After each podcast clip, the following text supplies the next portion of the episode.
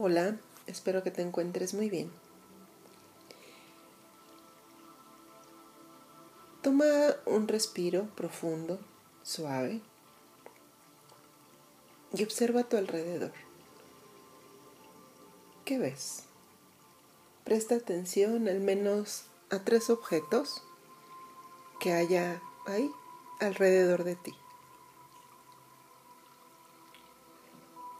Obsérvalos y alterna esa observación con, con tu cuerpo, es decir, observas un objeto, lo haces consciente y observas tu cuerpo, cómo está colocado, cómo se siente en este momento.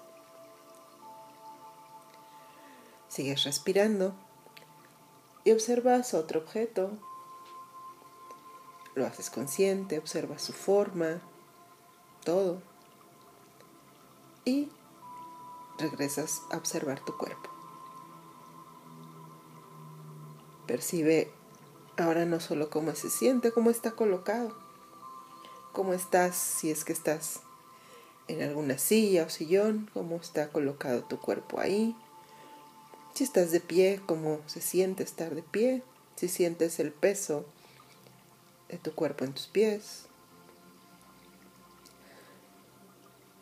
Y sigue respirando y observa otro objeto, cómo está colocado ese objeto para ti en tu mente. ¿Lo habías visto? ¿Te habías percatado que ese objeto estaba ahí? Y regresas a sentir nuevamente tu cuerpo.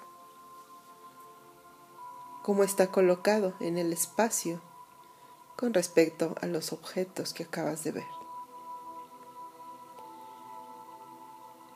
Y es muy posible que no te hayas percatado previamente a este ejercicio ni de los objetos, ni de tu cuerpo, y que así en general pasa el tiempo solemos vivir en nuestra mente. Es como si fuera una habitación a la que nos vamos a vivir constantemente, olvidándonos del resto de la casa. ¿Te ha pasado? ¿Te ha pasado que a veces, no sé, en una etapa de mucho trabajo, te vas literal a vivir ese trabajo, llegas a casa pues a dormir, te levantas, te vas a trabajar, llegas, te duermes y así. Y cuando por fin logras parar en casa, te percatas pues de que está sucia, de que hay desorden, de que hay recibos que pagar, de que incluso te has mm, desfamiliarizado, ¿no? De estar ahí. Y y así nos pasa con la mente, ¿no? Nos vamos a vivir ahí y nos olvidamos del resto. Y ahí perdemos de vista nuestras sensaciones. Ya hemos hablado previamente de poder reconocer el dolor, de poder reconocer eh, qué está pasando con nosotros. Pero, ¿qué sucede cuando entramos en esta dinámica tan rara, tan... Mm, ¿cómo se podría decir? tan bizarra, donde por un lado estamos buscando y persiguiendo y propiciando y aferrándonos a todo lo que le proporcione placer a nuestros sentidos, ¿no? E incluso a nuestro cuerpo, ¿no? En el sentido externo. Buscamos comida, placer, a través del olfato, del oído, que nos digan cosas bonitas, que, que oigamos música que nos gusta y, y perdemos de vista que a lo mejor no estamos teniendo una mm, experiencia placentera. No sé si me explico. Es decir, me levanto a lo mejor y pongo la música a todo volumen porque siempre lo hago. Lo hago siempre que hago limpieza en casa. Lo hago siempre que voy manejando. Lo hago siempre que tengo visitas. O prendo la televisión y no la veo, pero la pongo muy fuerte mientras estoy en la cocina para escucharla. ¿Por qué? Porque siempre lo hago. Y entonces eso me hace sentir, no sé, que la casa no está sola. Por decir algo, ¿no? No sé por qué alguien lo haría, pero bueno. Eh, pero no hay esta observación interna de bajar de la mente al cuerpo y ver si realmente nuestro oído está escuchando la tele. O bien si nuestro oído no se siente saturado con la música tan fuerte.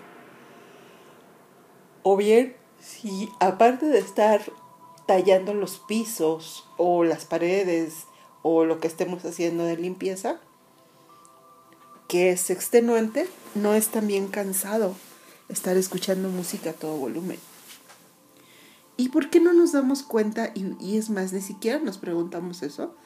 ¿Por qué no estamos en nuestro cuerpo? Porque estamos en la mente. Una mente que se rige por costumbres, por hábitos. Una mente que se rige por, eh, eh, sobre todo cuando no la hemos eh, adiestrado, escuchado, ordenado, darlo, darle estructura, pues es una mente que se rige mucho por los deseos, ¿no? Y, y, y entonces así vemos a lo mejor personas que se despiertan eh, y lo primero que hacen es poner la música a todo volumen o, o las noticias, ¿no? Y entonces es lo, es lo primero que le estamos dando al cuerpo, ¿no? O podemos ver personas que dicen, bueno, yo no puedo hacer limpieza sin música. Y entonces ponen música y se escucha en un edificio de 12 departamentos donde los 12 vecinos, ¿no? O más, pues se tienen que aventar toda la música solo porque esa persona en su mente tiene la construcción, la idea de que si no es fuerte y no, no está presente cuando hace limpieza, pues no funciona totalmente viviendo en una mente y totalmente viviendo en una mente que está muy autocentralizada. Porque no pienso que es mi música, que no la tienen que estar escuchando los demás. Luego no me detengo a ver si realmente lo que estoy haciendo es, a través de la música fuerte, sobresaturar uno de mis sentidos, adormecerme, por decirlo así, para aguantar la faena, ¿no? Y podemos ver a las personas que entran cuando hacen esto en un estado como de éxtasis, ¿no? En donde están haciendo esto como, como literal, ¿no? Como, como, como extasiados por la música. Y a veces no paran hasta que ya han limpiado hasta lo último, o se exceden y, y lavan ropa y suben y bajan. Y es todo por esta, esta alteración nerviosa. ¿No? No es porque hay una energía ni una conciencia, ¿no? De, hacer las cosas, este, dicen los maestros, ¿no? del, budismo. Estoy caminando y me doy cuenta que estoy caminando, ¿no? Si estoy comiendo, estoy comiendo, ¿no? Y pareciera que en general nos cuesta trabajo eso, ¿no? Estar sintiendo el cuerpo como lo hicimos ahorita al inicio, ¿no? Ver lo que hay alrededor, hacerlo consciente. Voy a trabajar, voy a trabajar. Voy a hacer limpieza, voy a hacer limpieza. Observando pues los movimientos, los aromas, eh, los lugares que estoy limpiando. Es como hacer una meditación, pero pues claro, Claro que para muchos va a sonar esto raro, ¿no? ¿Cómo va a meditar haciendo qué hacer? ¿O cómo voy a hacer eso si lo que quiero es acabar rápido y eso? Y, es cuando perdemos de vista el contacto, la presencia y el sentir y poder distinguir, ok, ya limpié dos espacios de casa, ya me cansé, poder regresar a reconocer nuestras sensaciones nuestro cansancio, nuestro dolor, nuestro agobio, nuestra falta de energía. Porque muchas veces estamos funcionando por una sobredosis de muchas cosas. De azúcares, de, de, sobreestimulación nerviosa, de algún, alguna, algún medicamento para quitar lo que sea, dolor de cabeza, dolor muscular, para este, levantar el ánimo, o estar funcionando por una sobreestimulación de la mente, ¿no? En donde te dice que tu casa sigue estando sucia por más que la limpies y, y remueve lo más profundo de tu ser esa aversión, ¿no?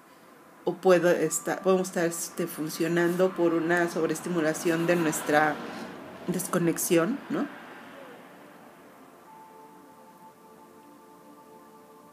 Y, mm, y no nos damos cuenta. Estamos fuera. Hemos dejado de sentir. ¿Y cuál es el gran tema de dejar de sentir? Que se vuelve un hábito, que se vuelve como si se hiciera muy laxo este, este circuito, este mm, mecanismo que tenemos para que a partir de sentir podamos autorregularnos. Y entonces empezamos a sentir cada vez que podemos resistir más. Es decir, cuando tú haces algo, tú dejas una, una impresión, ¿no? Una, una marca de que eso es posible, ¿no? Pasa, ya lo había, creo, dicho alguna vez, con los corredores, por ejemplo, olímpicos, ¿no? O con los corredores de velocidad, ¿no? Como Usain Bolt, que se prepara, se prepara, se prepara por diferentes cosas, logra eh, y aspectos, logra romper una marca de velocidad. Y entonces esa marca ya se vuelve una posibilidad para el resto de humanos. Si alguien quiere hacer eso, sabe que su referente es él. La posibilidad que él hizo se vuelve una posibilidad a vencer o al menos igualar. Pero, por ejemplo, si no hay récord de nada, si nadie sabe de algo, como, ¿qué será? No sé, algo medio absurdo. Eh, no sé, tender camas, cuántas camas tiene una persona en un día, pues para los demás no es una posibilidad, no es importante, ¿sí me explico? ¿A quién se le va a ocurrir eso? ¿no? Eh, tuviste ahorita la dificultad para mí para buscar algo absurdo, donde batir un récord. Ahora en tu mente pasa algo similar, ¿no? Cuando tú te desvelas una noche hasta las una por trabajo, tú ya dejaste una, una impronta en tu mente, en tus hábitos e incluso en tu sistema nervioso. Si al otro día te levantaste, te tomaste un café, te bañaste y ibas muy entusiasmada por el trabajo que hiciste, seguramente esa experiencia para ti no la sientes en el cuerpo, no sientes ni el cansancio, ni el sueño, ni la alteración nerviosa. ¿Por qué? Porque estás emocionada, porque hiciste tu trabajo y lo vas a entregar. Porque el café te quitó ciertos malestares y te activó. Y porque decidiste que lo que sentías en el cuerpo no es importante, porque tu mente está predominando, ¿no? Tu mente que busca a veces gratificación por reconocimiento, por cumplir o lo que sea. Y la siguiente vez que se ofrezca otro trabajo, tal vez incluso ni siquiera te lo forcen a que tú lo hagas, pero tal vez tú te ofrezcas.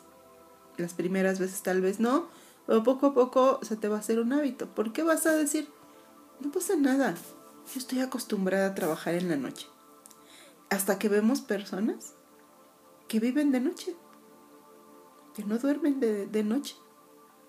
En la noche trabajan, en la noche estudian, en la noche ven televisión, en la noche hacen mil cosas, ¿no? Y, y, ese día que te quedaste a dormir hasta la, a trabajar hasta las una, se puede convertir ahora hasta las tres. y vas ampliando para tu mente tu responsabilidad o tu capacidad de cubrir las cosas a como de lugar. Para tu cuerpo vas ampliando tu distancia entre la autorregulación, saber en qué momento parar, descansar, cuidarte y poner límites. Y empezamos entonces a contarnos, porque así somos. Nuestra mente es tan fantástica que nos engaña. Y entonces ya no es, oh, estoy descuidándome, estoy dejando de lado mi bienestar, eh, estoy rompiendo ciertos límites que no nada tienen que ver con, cosas afuera en el sentido de, de, de, de, personas, sino es una, un rompimiento que estoy generando yo misma, ¿no? Conmigo, porque estoy rompiendo los límites de mi tolerancia al, al trabajo, a, a, estar exhausta, a, alterar mi sistema nervioso, porque ya no estoy respetando mi descanso, mi cena, o mi sueño, o mi vacación. No, eso lo dejamos de lado, ¿no? Y se va haciendo cada vez más amplio. Y entonces nos contamos desde la mente mentirillas y le ponemos nombre a todo lo que estamos haciendo para desregularnos. Es que yo tengo un alto rango de tolerancia al dolor. ¿Cómo llegaste ahí? ¿En qué momento te volviste tan insensible contigo? No, es que yo soy nocturna, hasta incluso está este, ay, es que tenemos tanta necesidad de autodesignarnos. Yo soy eh, morning person o nighty person o no sé cómo lo digan, ¿no? No, eres una persona que si vives de día excelente, así se vive.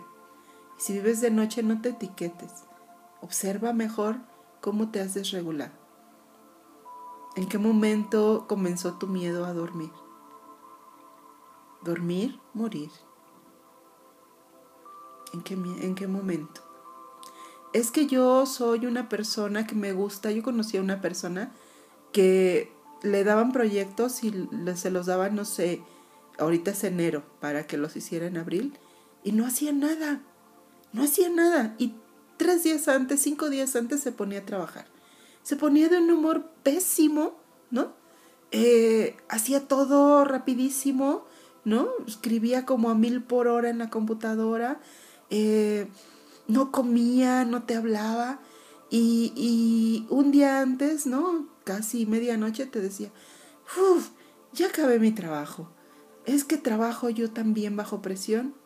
no es cierto, no te pongas autodesignaciones que no son realidad. Procrastinaste porque te cuesta trabajo hacer las cosas de otra manera. Porque cuando lo haces a última hora y corriendo, a veces, a veces no te da tiempo, ¿no? De, de, de detenerte a profundizar en tu, en tu trabajo, en lo que estás haciendo. ¿En qué momento aprendiste que las cosas hechas al vapor y a último momento era lo mejor que podías dar? ¿No? Y empezar a, desetiquetarnos para comenzar a, a, revalorarnos desde un recolocarnos en, en reconocer que necesitamos descanso, que necesitamos autogestionar nuestros límites y sobre todo que necesitamos vivir presentes. No en el cuerpo para sublimar su dolor, sino para conectar con sus necesidades básicas que son las nuestras para existir. Bueno, hoy te puedes llevar este ejercicio y observar en qué momento te has salido de esto y qué te motivaba desde la mente. Cuando vives en tu mente, ¿qué pierdes de vista en tu cuerpo, en tu vida y en tus necesidades básicas para vivir. Te mando abrazos con cariño. Hasta pronto. Gracias.